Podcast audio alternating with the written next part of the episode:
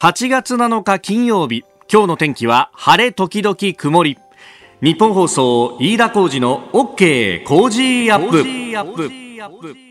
朝6時を過ぎました。おはようございます。日本放送アナウンサーの飯田浩二です。おはようございます。日本放送アナウンサーの新業一華です。日本放送飯田浩二の OK 工事アップ。この後8時まで生放送です。思えばですね先週の今頃はまだ涼しいねなんていう話をしてたと思うんですよ、うんはい、私木曜日確かカレンダーの写真撮影があったんですけどジャケット着てたもんね。でジャケットにネクタイでもそんなに違和感なかったんですよ。でいや週末から暑くなって梅雨明けかもなんて話をここでしてたと思うんですが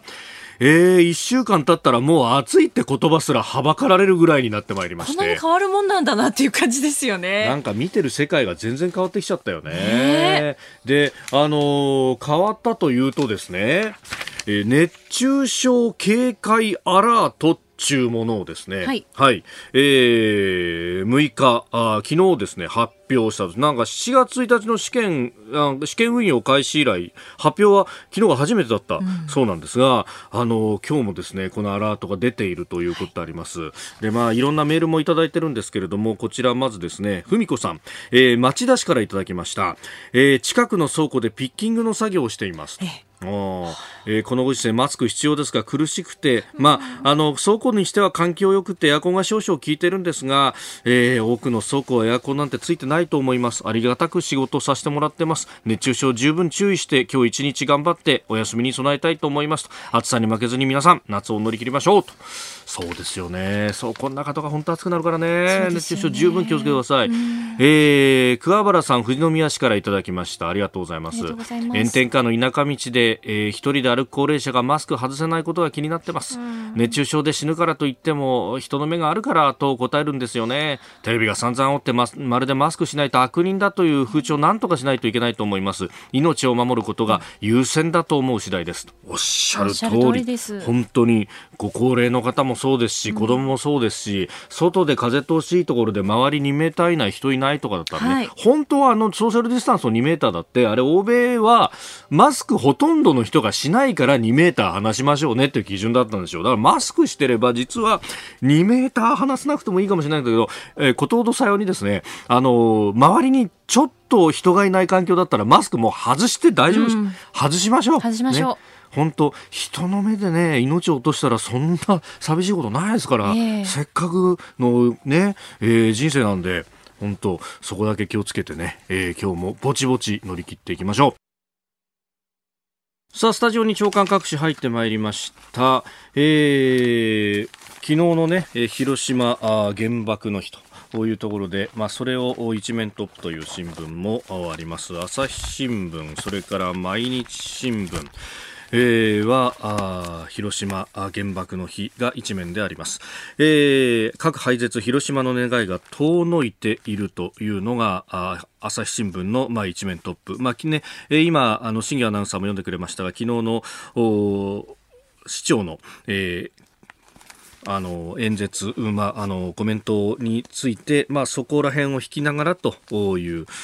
ところであります、えー、毎日新聞75年胸刻む核廃絶と、えー、いうことであります、まあ、これについて後ほどまた7時台にも取り上げていこうと思います、えー、それからあ読売新聞産経新聞それから東京新聞はコロナウイルスについてが一面トップです、えー、読売新聞専用病棟支援金遅れと。えー、25の都道府県で交付に目処立たずというのが出ております。まあ、これ、あのコロナ専門病院を作ろうというような試みというのは、まあ、各都道府県でやろうとしているけれども、なかなか難しいと。ええー、まあ、専用病棟を持つ重点医療機関向けの国の交付金について、えー、25の都道府県で医療機関に交付する目処が立っていないと、え、いうことが分かりました。まあ、これ、コロナ患者優先で経営が悪化すると、まあ、あの病床がなかなか埋まらないとかね、そういったことも出てきておりますんで、まあ、あの、この経営悪化を食い止める狙いなんですけれども、ただその重点医療機関指定に時間がかかっていると、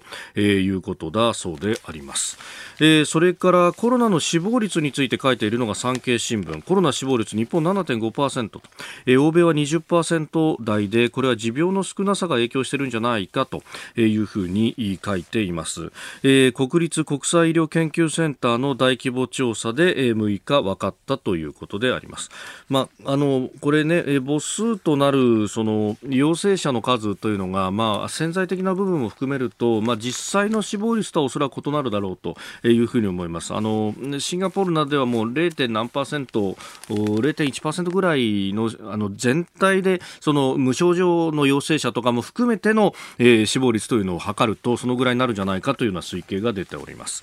えー、それから東京新聞はコロナに関してですね昨日の東京都知事の会見を引いています、えー、都知事帰省旅行を控えてお盆、夏休み、首相は自粛求めずというところ、まあ、経済とのおま兼ね合いについても、後ほど、今日のコメンテーターは、えー、元内閣官房参与で、前中スイス大使をしていらっしゃいました、えー、本田悦郎さん、えー、経済についてのお話を中心に深めていきたいと思っております。えー、一面ご紹介しました。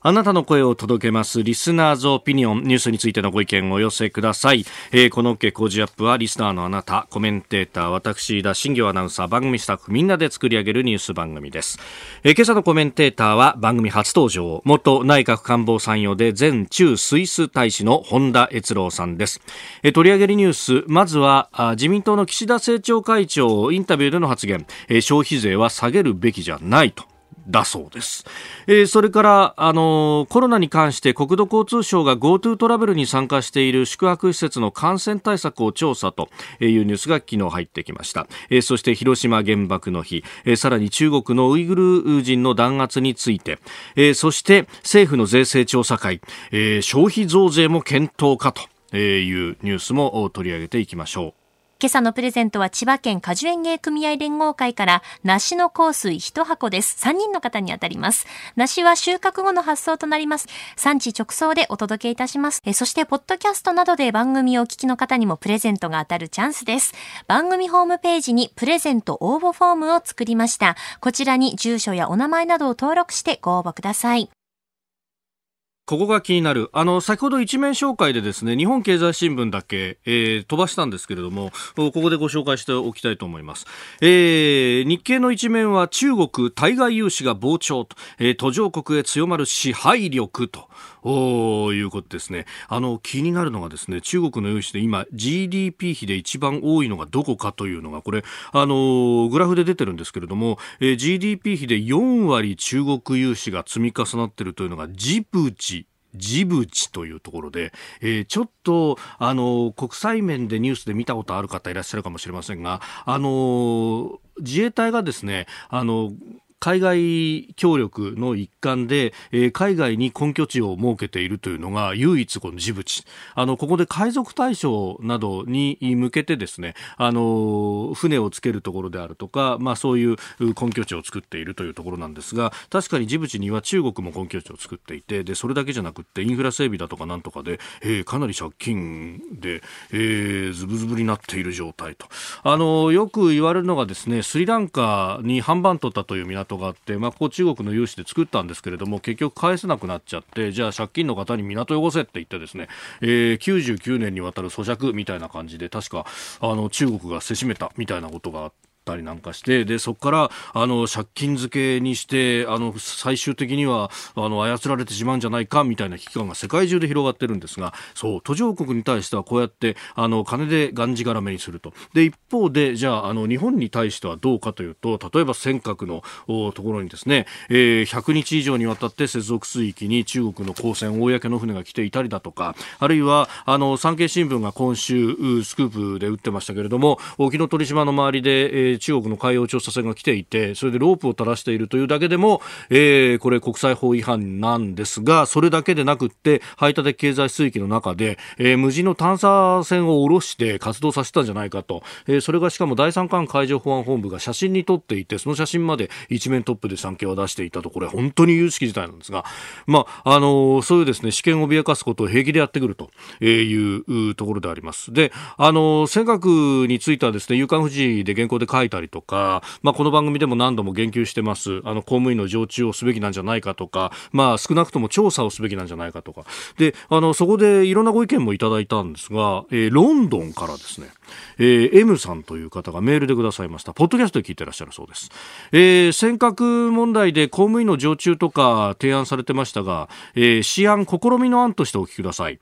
島に郵便ポストを設置し、週1回日本の船、各国海上自衛隊、あるいは海保なんですかね、えー、が郵便の回収に訪れるという統治事実を作るのはどうでしょうか。郵便事業は主権国家の内政事業です。うちの主人はイギリス人ですが、イギリスは昔から自国統治下の戦略的に重要な遠い孤島のような場所には、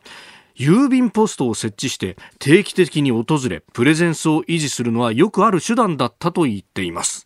私も誰かそれに気づかないかなと随分思っていたんですがこれを機に申し上げたくなりました。ありがとうございます。イギリスの帝国主義政策を称賛する気はないですが尖閣の問題このまま見逃すのはまずいと思っての提案です、えー、可能であれば、えー、郵便を統括する総総務省であったりとか島の自治団体、えー、政府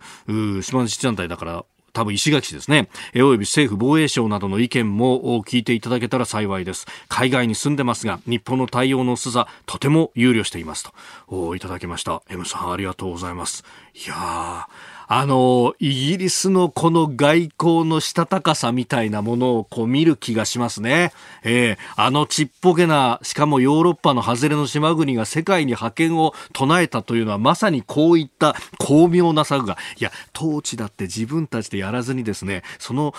国の少数の少数派の人たちを統治側に据えて多数派と対決をさせることでイギリスに歯向かってこなくさせたみたいなですね。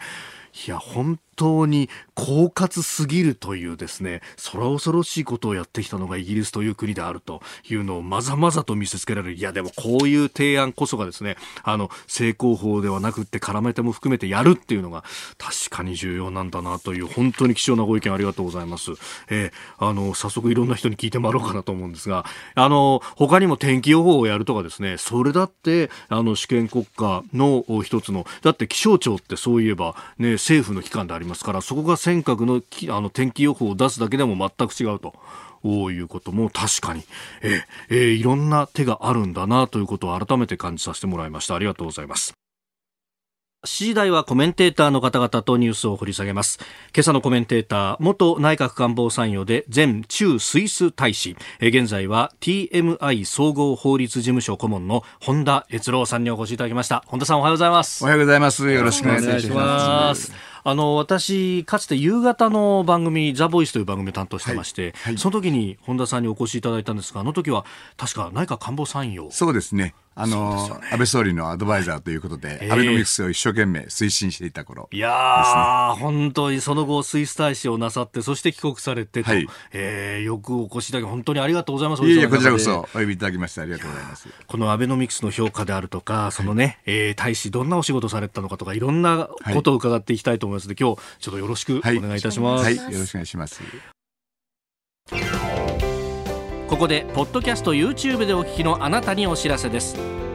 ラジオの日本放送飯田浩司の OK 工事アップではお聞きのあなたからのニュースや番組についてのご意見そして新型コロナウイルスについてお仕事への影響生活の変化政府の対応へのご意見などぜひメールツイッターでお寄せください。番組で紹介いたします。海外でお聞きのあなたそして関東以外の地域でお聞きのあなたメッセージ情報もお寄せください。よろしくお願いします。7時台はコメンテーターの方々とニュースを掘り下げます。最初のニュースこちらです。自民党の岸田政調会長消費税は下げるべきではないと発言。自民党の岸田文雄政調会長は時事通信のインタビューに答え消費税率について下げるべきではない。10%に引き上げるだけでどれだけの年月と努力が求められたか。なおかつ消費税は社会保障の重要な財源となっている。社会保障の充実が言われている時にこの基幹税を減税するとはいかがなものだろうかと述べました。ということで下げるべきではないと明言をしたそうですけれども、はい、本田さん。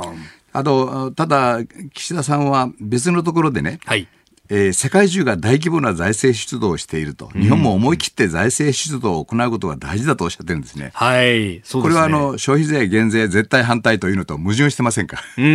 ん。確かにそうだね。消費税、あるいは消費税に限らず税金というのは、はい、上げるときも下げるときも、その状況、経済状況に応じて弾力的にやるべきものなんですね。上げるけれども絶対に下げない税金というのはありえないんです。もしそういうものがあったとしたら採用してはいけないんですね。はい、で、実は昨年の10月に、はい。えー、8%から10%に増税いたしました、まあ、軽減税率付きですけども、はい、その結果、昨年の10月、12月期、はマイナス7%を超える、はい、非常に激しい落ち込みを経験したんですね。年率換算で、今年の1月3月も、これはもうコロナの影響も少し出てましたけども、はい、あの、マイナス、深いマイナス成長で、で、もう今年の4月、6月になると、はい、底なしに近い、えー、GDP の下落が予想されてるんですね。多分マイナス20%台後半が予想されてるんですね。それってリーマンショックの時？はるかに厳しいです。リーマンショックよりも。それで、えー、我が政府は、日本政府は、はい、リーマンショック級のショックがあれば増税しないと。明言されたんですね。はい。はるかに超えてます。なんで増税を、減税をですね、はい、あの拒否するのか。あ私には分かりません。もう十分、減税すべきであると、まあ、あの今回の場合は一時的な減税、次元的な減税ではありますけれども、はい、思い切って減税すべきだという、そういう時期に入ってきてるというふうに思いますね。それとあと外国でもですね、はい、あのまあ、イギリスとドイツの例は有名ですけれども、世界でも20か国ぐらい、えー、一時減税をもう実質、実施してるんです。そうなんですね。この面でも日本は少し遅れてます。えーえー、特にイギリスは、はい、あのまあ、日本でいう GoTo キャンペーンに似たような宿泊、飲食、娯楽についての、えー、まあ、付加価値税ですね、消費税に相当する税金、これを20%からなんと5%まで落としてるんです、ね。お15%減税ってことですか？そう15%減税。これはすごいです。す まあ半年間ですけどね。がドイツはあの財政規律に厳しい財政均衡主義のドイツでさえ、はい、本則を19から16に落としてるんです。で、軽減税率を、これ食品ですけども、はい、7%から 5%, 5に落としてるんですね。ですから、あのー、やっぱり今の危機、世界危機に対応するためには、はい、弾力的にこういうものを考えなきゃいかんということだと思うんですね。で、あの、岸田政調会長は、あの、社会保障財源大事だとおっしゃいます。その通りです。はい、その通りですが、社会保障はやはり一般財源でね、補うべきであって、あの調達すべきであって、はい、消費税こそ我が命じゃダメなんですね。で、やっぱり消費税というのは日本を代表する税金ともう育ってきましたから、はい、やっぱり一般財源化すべきであって、一応法律上目的税化、社会保障のために使うというふうになってますけども、はい、そもそもそういう立て付けに問題がある。あの消費税についてはもっと弾力的に使い道を考えるべきだというふうに思いますね。でやはり今回あの一時的にですね減税しないと日本は、はい、あの衰退の道に陥ってしまう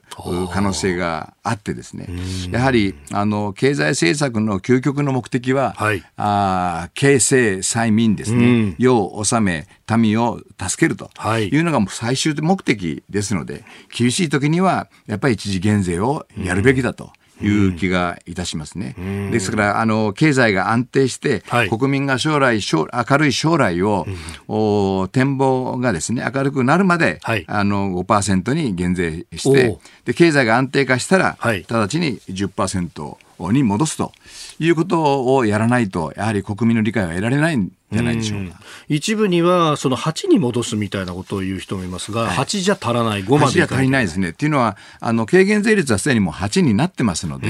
軽減税率以外のものを2%下げて、はい、軽減税率、つまり食料品は下げないということですので、うんでね、どっちかというと、富裕層の方、高所得者に有利になるような減税になってしまうんですね。はい、ですから、今回は、アベノミクスの原点、アベノミクスが始まった時は5%ですので、原点に一回帰ってみるると。はい、そこから、あの、経済の状況に応じて、経済が安定してくれば、うん、あまあ、失業率とか、物価上昇率とか、経済成長率とか、そういうものを見ながらですね、うん、えー、元に戻していくと。いうことが大事で、仮にですね、半年って時間区切ってしまうと、はい、半年後に増税があるんだろうとみんな予想してしまうんですね。そうす、ね、すると、せっかく消費税を減税しても、みんな消費しなくなっちゃうんです。はい、貯金に回っちゃうんです、ね、貯金に回っちゃうんです。ですから、みんなが、あの、消費してくれると。そのためには将来明るくなると、必ず明るくなると。うん、まあ、明るくなったら、まあ、増税しても、それは耐えられるでしょうと。うん、それまでは、できるだけ貯蓄は少なく、うん、消費に回る。消費に回るというふうな仕組みを作っていく必要があると思いますね。はい。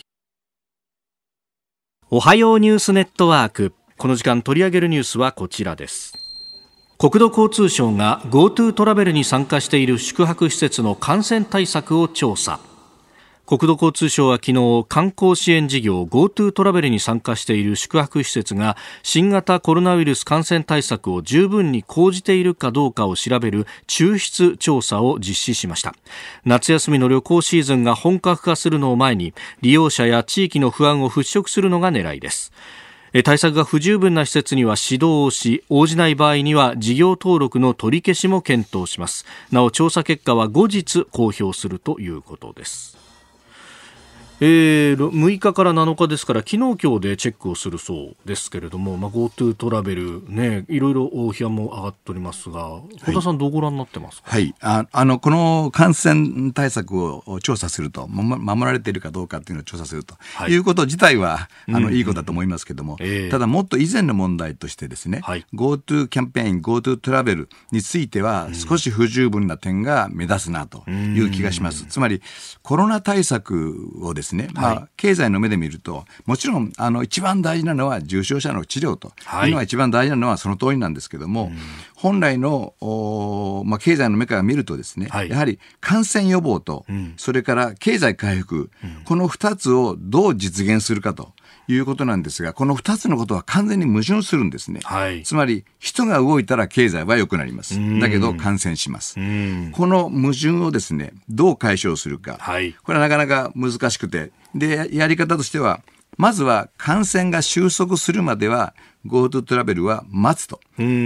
つまり、外にはなるべく行かないようにする。というやり方が一つあります。はい、これはあの、最初の、えー、緊急事態宣言の時にやったやり方ですね。えー、で、もう一つは、えー、動いてもいいけれども、その前提として、PCR などの検査を徹底的にやると。で、えー、感染者については、ゆっくり休んでいただくと。はい、で、感染の陰性者ですね、はい、感染はないだろうと。おまあ、もちろん偽陽性のケースもありますけれども、基本的には陰性の方に世の出て行ってもらって、世の中の経済を動かしていただくと。いうこと。まあ、現段階で言えば、後者の方が現実的だろうなと。い。う気がします。ところがそれが十分に行われてないんですね。ですから、あの、やはり GoTo トラベルをこれから継続してやっていくためには、徹底した検査しかないということなんですが、どうも日本の検査数を見ると、外国のもう一桁、二桁少ないんですね。はい、例えばドイツなんかでも1日20万件やってるとか、あの、アメリカでも50万件、100万件やってるとか、北京じゃ1日100万件やったとか、それに比べると日本はもう全然少ないんですね。はい、ですから基本的に あの、PCR 抗原抗体検査はですね、いつでも、どこでも、誰でも、何度でも、無料でできるだけの体制を一刻も早く構築していただきたいと。そのための予算は、はい、GoTo トラベルキャンペーンよりもですね、はるかにプライオリティが高い重要な予算だと思います。これをやらないで一生懸命 GoTo トラベルだけやりますとですね、はい、地方に、日本全国各地に、えー、ウイルスがあ蔓延する可能性がありまして、そうなればやっぱり地方は、あの、ドクターが、お医者さんが少ないんですね。はい、治療できる体制がまだ十分じゃない。医療崩壊が起こりますね。その辺あ本当に心配ですね、うん、これ、その医療崩壊の面でやる言うと、まあ、今までその結構意識的に PCR を抑えてたという部分があって、はい、それはそのあの今、指定感染症だから、はい、全員陽性が出て、陽性が出た人は全員収容しなきゃならないとい。うところがありますよね、はい、これ、一部には指定感染症を外したらどうだとい。う、もっと柔軟にそしたら治療ができるじゃないかというような指摘もありますが、これ、どうですか、そうですね。あの、現在では指定感染症の第2類ですか、あの入院措置を取らないといけないんですね。あの、確かに、あの、重症者、ああるいは、あの、中東、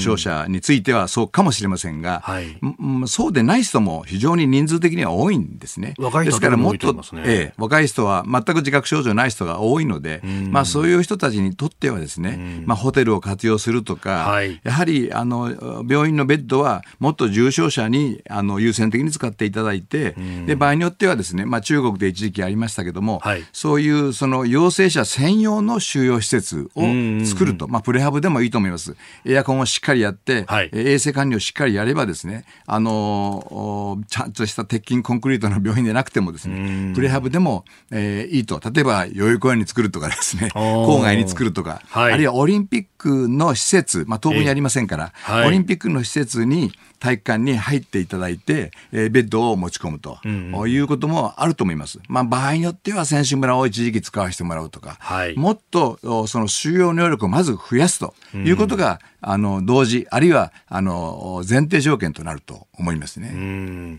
あの一部にはその若い人たちはそんなに重症化しないというのもあるから、その年齢で区切って、うん、あの例えば49歳までの人は外で経済活動してもらう、うん、でそれ以外の人はリモートワークを活用するなどっていうような、うん、あの今までにない形ですけどね、年齢で区切るっていうのは、はいそれは現実的には難しいんですかね。あのまあ、年齢で活動についてあのガイドラインを出すとい。うことはあり得ると思うんですが、はい、問題はですね本人が自覚してない人こそ人にうつしやすいというところなんですね。ですから自覚症状が出る直前が一番感染力が強いとい。う厄介なウイルスらしいので、はい、そこはあの、自分がどうこうどうなるかということとそれをうつしてしまう可能性がどうかという、もう両方考えないといけないので非常に難しい。特にお年寄りに感染した場合ですね、はい、お年寄りの場合には重症化率致死率が高いんですねその辺のところをどう乗り切るかという問題はありますね。じゃやっぱり収容能力をまず高めてっていうところが。はい、えー、えー、では続いてこちらのニュースです。広島への原爆投下から75年。被爆75年という節目の年であります。我が国は近く三原則を堅持し、つつ立場の異なる国々の橋渡しに努め、各国の対話や行動を粘り強く促すことによって、核兵器のない世界の実現に向けた国際社会の取り組みをリードしてまいります。えー、昨日の平和記念式典での安倍総理のスピーチを聞きいただきました、えー、昨日原爆が投下されて75年となる原爆の日を迎えた広島、えー、平和記念式典では、えー、被爆者や遺族の代表をはじめ安倍総理ほか83の国の代表などが参列しております。まあ、この核兵器全廃条約への加盟というのを広島の市長松井和美さんは求めたなどが紙面には出ておりますがどうですか？どうご覧になります？そうですね。もうあれから75年経つんですね、はい、あの広島長崎への原爆投下本当に痛ましいことで、あの犠牲になられた方に心から哀悼の意を表したいんですけれども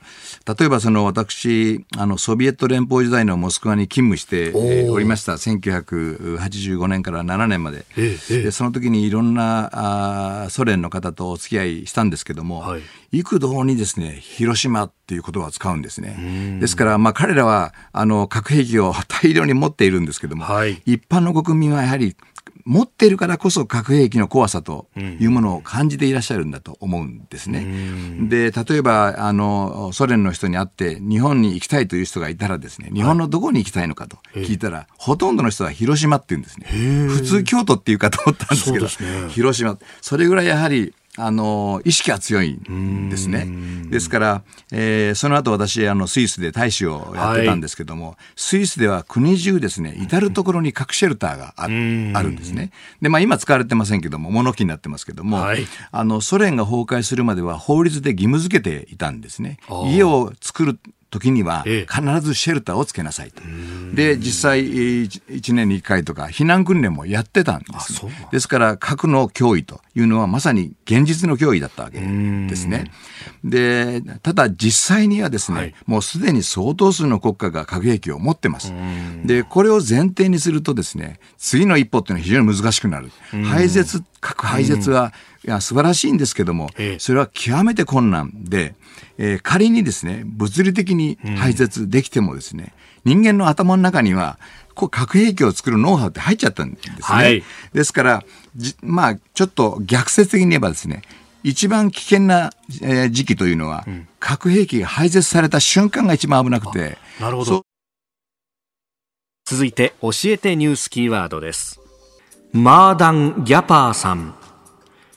マーダン・ギャパーさんという方はイスラム教徒でウイグル人の31歳の男性、えー、お仕事はモデルをされているということであります、えー、この男性が撮影した動画が今ニュースになっております。イギリスの放送局 BBC はこのほど。ウイグル人のマーダン・ギャパーさんが中国新疆ウイグル自治区の強制収容所で携帯電話で撮影したとする動画を入手しました。ギャパーさんの家族が BBC に提供したこの動画では、えー、窓に鉄格子のはまった部屋の中でギャパーさんが左手に左手をベッドに手錠でつながれているという様子が映し出されております。中国政府が再教育施設と呼ぶ場所には過去数年間で100万人ものウイグル人が拘束されたとみられております。あの当然こういうのが出るとなると、やっぱさん、ご本人のね、そうですね、えー、身の危険がというところもあるんですが、はい、まあ、ご親族の方はインタビューに答えていて、それであっても、はい、あの国際的な目で救い出さなきゃいけないから、うん、あのリスクを背負ってでも公開したというふうにおっしゃってますね。そうですね。よくあの映像が外に出せましたね。本当ですよね。えー、まあこれがきっかけになっていろいろ問題提起ができればという気がしますね。うんこれ中国のこの問題ここのところ BBC は特にね、はい、中国大使に対して、はい、えー、映像を見せてこれどうなってるんだと迫ったり、はい、いろいろやってますよね。そうですね。実は私あのウイグルという聞くと懐かしい思い出があるというか気持ちがするのは、はい、私はあの世界銀行ワシントン DC にあります、はい、世界銀行であのソ連が崩壊した後ですね、えええー、中央アジアを担当したんですね。でウズベキスタンカザフスタントルクメニスタンアゼルバイジャン、はい、えー、キリギスそういった国を担当してました。あの辺の随分、あの、半年一年 駆け巡ってたことがありました。うんうん、国づくりを手伝ってたんですね。で、まあ、ウイグルはそのちょっと東なんですけども、はい、あの、その出張、その世銀から出張するグループのメンバーにですね、はい、あの、生まれはウイグルですと。えー、民族的には、えー、ウズベク人。で、パスポートは中国人。ですから、まあ、あの、中国国籍ですけども、はい、で、教育は高校大学はアメリカと、そういうふうな方が、女性ですけどいらっしゃって、まあ一緒にあの中央アジアの手伝ってたんですけども、非常にウイグルって面白いっていうか、はい、まあ言葉は、とか文化は、あの、トルコ語に近いんですね。はい、で、文化も全く中国文化と違いますし、で、そういったところの人権弾圧が非常に問題はではあるんですが、どうもともすると日本ではね、ええ、内政問題だと、内政干渉しちゃいかんという自己抑制が働いてしまうと思うんですが、うん、そうではなくて、やはり中国内部の人権問題に我々はもっと関心持つべきですね。これはウイグル、シンジャン、ウイグルだけではなくて、チベットでもすごいこう人権弾圧が起こってまして、で、それを、まあ、あの、問題を解決する一つの論理として、尾形貞子さんが提唱された人間の安全保障と。はい、普通安全保障っていうのは国家の安全保障なんですけども、国家がうまく機能しないときは、直接国際的な救済の手を差し伸べましょうというのがまさに人間の安全保障の発想なんですね。ですから我々も真剣に考えないといけないという問題だと思います。特に日本の企業はですね、はい、中国にサプライチェーンを持ってます。はい、中国の企業とたくさんその密接な経済関係を持ってますので、そのサプライチェーンの企業自身が人権侵害していると、それはもう問題外なんですが、そのサプライチェーンに組まれ、組み込まれている中国企業の関連会社にですね、そういったウズベキスタンの人権侵害に加担している企業が含まれているかもしれない。はい、それが将来知れ渡ってしまうと、当該日本の企業がですね、国際的な批判にさらされる、はい、いわゆるレピュテーションリスク、評判評判リスクというものにさらされてしまうというのを十分日本の経営者は注意すべきだというふうに思いますね。あの近頃オーストラリアのシンクタンクが、この人権弾圧、ウイグルでの人権弾圧に関わっている、こう世界的な企業というのを、発表しましたよね。そうですね。日本企業も入ってませんでしたっけ？はい。そうです、ね。名指しされてます。だからそれとかって、やっぱこういう人権に対してとかっていうものに、欧米諸国はより一層こう敏感になってきてるんですか、ね、非常に敏感ですね、特にオーストラリア、ニュージーランドは非常に敏感になっていて、でまあ、人口の比率からしてもですね、オーストラリア、ニュージーランドの中国人の比率、中国系の人の比率が非常に高まってきて、はい、それがまさに国政を動かしているという状況もそう遠くないんではないかと、実際相当影響を受けてます。であの首相もですね、はい、あのアメリカ、オーストラリアあ、ニュージーランド、それにまあ日本も呼びかけられてますけども、えー、連帯してですね、うん、中国にどう対峙するかと、はい、いうことをみんな考えてる、そういう時代になってきました。ここのところ、あの静かなる侵略、サイレント・イベージョンという本が売れてますよね。はい、あれを読むと、えー、これいかに巧妙にその国の政治に入り込んでいくかっていうのが見えますよね。えでやっぱりあの中国自身もですね相当危機感を持ってましてね。やはりあの外貨が足りないんですよ。あそうで以前は、はい、あのどんどん資金流出、えー、資本投資が起こってもですね、はい、経常収支黒字でカバーできてたんですけども米中の貿易摩擦で、はい、経常収支黒字が減ってしまったと。そこに中国の特権階級がどんどん資本投資で、はい、国際の収支上ですね誤差脱郎という名前で出てくるんですけども、はい、よよくわからんという。それがどんどん出ていってしまって外外貨が足りないんですね。にもかかわらず一帯一路という戦略はまだ維持してますので、はい、例えばあスリランカの八番取ったという港ですね、はい、それからあのギリシャのピレウス、それからイタリアのトリエステ、うん、そういった地中海の港を抑えようとしてるんですね。で、資金をどんどん貸し付けて、返せなかったら、99年の租借権と、はい、つまり主権の制限をするわけです。これは国際法違反、国際ルール違反です。普通そういえばもし返せなかったら債務返済とか、はい、あの猶予とかですね、えー、そういうことをやるんですけども、そういうのを全部無視して、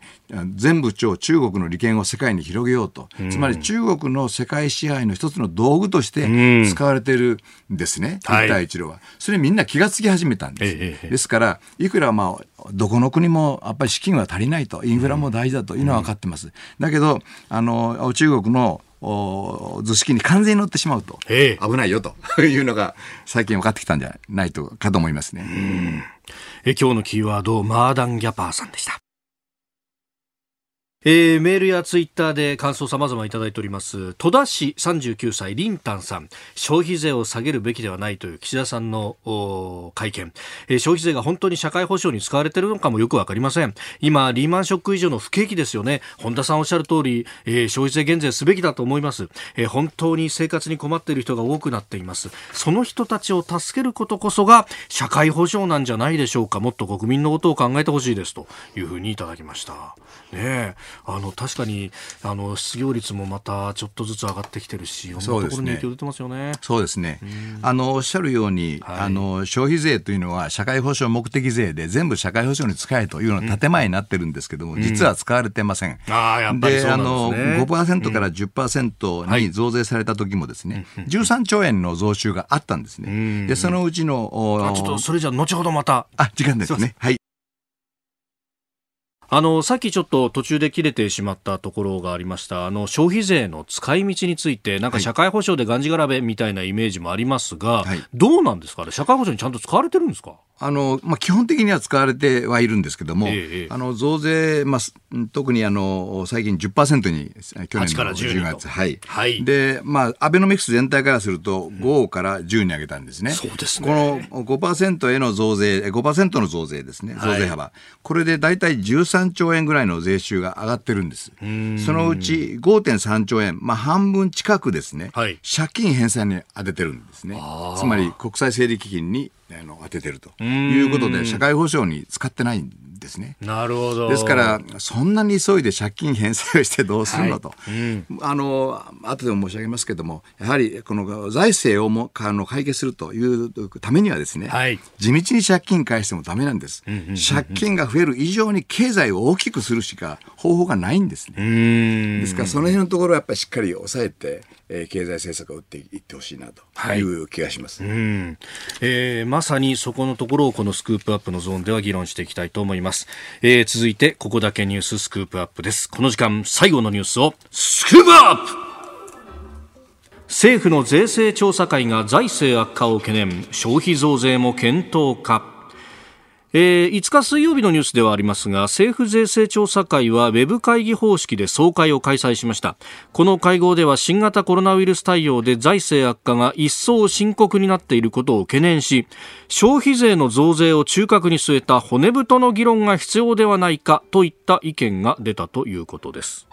今増税かっていう話ですよね。ちょっと信じられないですね。うんこれでしかもその理由が、あの財政悪化がっていうこの借金がいっぱいあるんだみたいなよく聞く議論ですよね、そうですね、だからこういうことをおっしゃる方のバックグラウンドどういうバックグラウンドでこういうことをおっしゃっているのか本当に知りたい気持ちですね。つまり、アベノミクスの下で7年間我々はもがき苦しんできたんですよ。はい、であの借金を返済するしてもですね、うん、例えばもう1000兆を超えてます借金、はい。ええ、毎年2兆円ずつ返していってもほな無理ですけど毎年2兆円返すの。でもあの1000兆ですから、あの500年かかると、ええ。はい、500年かかる、ええ、そういうことになります、ね、そういうことをやってはだめなんですね。ですからあの問題は、はい、その債務の総額を GDP で割った値。つまり経済規模に対して借金がどれだけありますかと、うん、それを徐々に徐々に減らしていくというのが財政再建なんですね。ですから今までデフレの真っ最中ではこれが上昇してきたんです。つまり GDP は増えない、はい、まあ、逆に若干減り気味、デフレですから。うん、で債務はまあ、そうは言っても財務省も一生懸命デフレから出ようとしてお金を使った。で、債務が増えて、GDP が減ってしまった、はい、もう完全に発散してしまいます。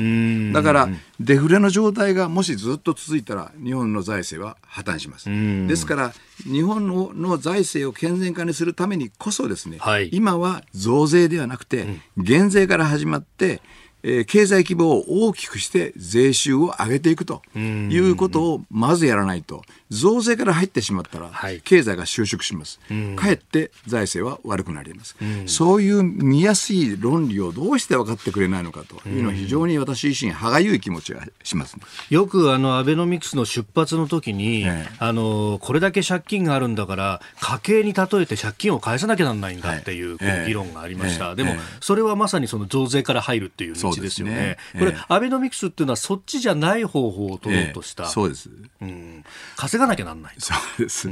あの、経済、日本経済には、例えば家計はいっぱいあるんですね。はい。えー、日本は人口1億2600万いますから、そこには家計がいっぱいあります。その家計一つ一つとですね、はい、公共セクター、日本の政府セクター、これ1個しかありません。うん、ですから、政府と家計は比較、全く比較できないんです。えー、で、政府はまず第一に永遠です。うん、あの、クーデターあれば別ですけども、はい、あの、そうでもない限りは永遠にありますので、いつまでに借金を返すということはありません。うん、で、もう一つ、政府は通貨発行権があります。はい、ですから、論理的に、あのデフォルトは起こしません。うん、常にお金お金をすればいいんです。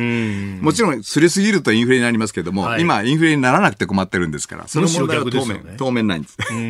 あのよく、インフレターゲットって言って、えー、これ、あの2%とか言うと、うん、それを超えてインフレになるじゃないかみたいなことを言いましたけど、うん、今はそこにすらいかない。いかないです。全然半分もいかないです。今まさに足元マイナスですからね、はい、コロナのおかげで。まあこれはちょっと異常ですけども、えー、それでもコロナの前からほぼゼロですね。あの消費者物価指数ですね。はい、ですから先は長いんですよ。で仮に2%を超えても、実は何の問題もないんです。それはあの5%、10%それは問題です。はい、でも3%ぐらい少しあのオーバーしても全然問題なくてむしろオーバーして上からゆっくり軟着陸させていくと。これあのオーバーシュートコミットメントっていうね日銀がよく使ってますけど、はい、そういうことなんですね、うん、つまり国民に将来消費が活発化してくると。そうすると自然に緩やかに消費者物価も上がってくると、うん、そうすると賃金も上がってくるんだということを実感してほしいんですね、それがない限りなかなか日本経済は浮上できないです、ね、なんかもうあの90年代から始まるともう間もなく30年以上この状態が続いていて、GDP が伸びていない状態が続いてい。ると、もうなんか日本は成長しないんだからさ、借金をちゃんと返していかなきゃいけないんだよみたいなことを言う人がいますけれども、日本は成長しますか？します。しないと、はい先進国の地位から転げ落ちます。もうすでに半分転げ落ちてますけどね。いろんな指標を見ても、はい、例えば20年ぐらい前はいろんな指標、例えば1人当たり GDP でも、労働生産性でも、はい、えー、日本が1位だったんですよ。もうアメリカをもう時々こう時々っていうか指標によってはアメリカはしのいでたんですね、うん、ところが今やみんな30位超えてますよ、はい、もう OECD の先進国クラブの中では、はい、えー、最下位に近いです、ね、それだけ伸びなくなった、つまり若い人の開拓精神というか、アントレプルナーシップ、はい、起業家精神が萎えてしまった。うん、あそれから、もちろん、あの、国民も消費しなくなって、ひたすらお金を貯めようとしてしまう。はい、それは将来に対して不安があるからですよ。誰、誰でもやっぱり、貯蓄しますよね、将来に不安があれば。ですから悪循環がまた始まりつつあると。はい、アベノミクスでようやくまあ、ちょっと良くなったんですよ。特に2013年、初年度はさものすごく良かった。ん ですよね。その翌年の2014年の増税で水をかけられてしまって、その後はなかなか浮上できできずと。いう状態が続いて、6年間続いてしまうとい。うのが事実ですね。これ、あの、アベノミクス3本のやって一番最初にありました、はい、財政と金融政策、はい、それから軌道、まあ、構造改革なども含めてと、はい、で特に財政と金融っていうのをとにかくちゃんと打ち込んでいくんだと、でそこでメディアがやってきたことは、うん。財政をガンガン出すっていう公共事業重視と古いタイプの経済なんだみたいなこうレッテル貼りみたいなのがあった、でも実際に決算の書類とかを見ると、初年度はちゃんとこうきちんと出していたけれども、その後って結構実は渋かったりしましたよね、ここをもう一回起動すればまた浮上していくっていうことですか、あの財政だけではだめです。あ、うん。あのやはりアベノミクス最初に始めた時はですね、はい、一番中心は金融大の緩和だったんです。よく黒田バズーカと言われた、はい、1年間で60兆、まあ、いずれあのその翌年には80兆にしましたけど、1年間で80兆円の長期国債買っていったんですよ。はい、そうするとお金がたくさん民間に出るはずだったんですよ。ところが民間の資金需要が出てこなかった。はい、でどうなるかというと国債買いますから、その国債代金を民間に払おうとするけども、うん、銀行が引き出さないもんですから、うん、日銀に溜まっている準備預金が莫大な量になってしまったんですね。ですからやはりマインドが変わらないと、はい、せっかく日銀が準備預金をという形でお金を吸ってもですね、それが民間経済に流れていかないんですね。それを助けるために、やはり財政が必要なんです。財政というのは強制的にお金出ていくんですよ、えー、財政支出すればお金が民間に行きますから、金融だとみんなお金借りてくれないとなかなかその先に進めない。溜まっちゃうわけですね。溜まっちゃうんです。ところが財政は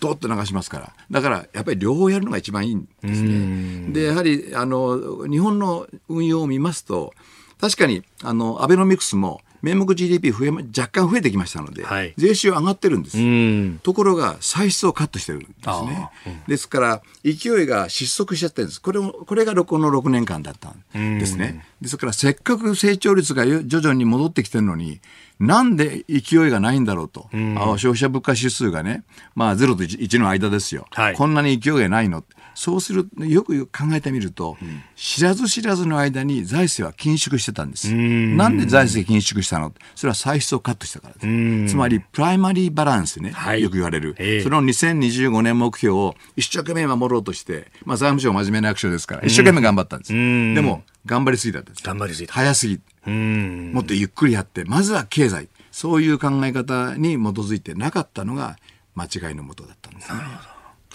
えーまあ、政府税調の話からアベノミクス、えー、その原点というお話までいただきましたポッドキャスト YouTube でお聞きいただきありがとうございました。この飯田浩司の OK 工事アップは東京有楽町の日本放送で月曜から金曜朝6時から8時まで生放送でお送りしています。生放送を聞き逃したあなたぜひラジコのタイムフリーサービスで新型コロナウイルスに関しての最新情報ニュースやスポーツエンタメなどをぜひチェックしてください。さらにこの番組では公式 Twitter でも最新情報を配信中。スタジオで撮影した写真などもアップしています。そしてもう一つ私飯田浩司夕刊富士で毎週火曜日に飯田浩司の「そこまで言うか」を連載しております。こちらもぜひチェックしてください。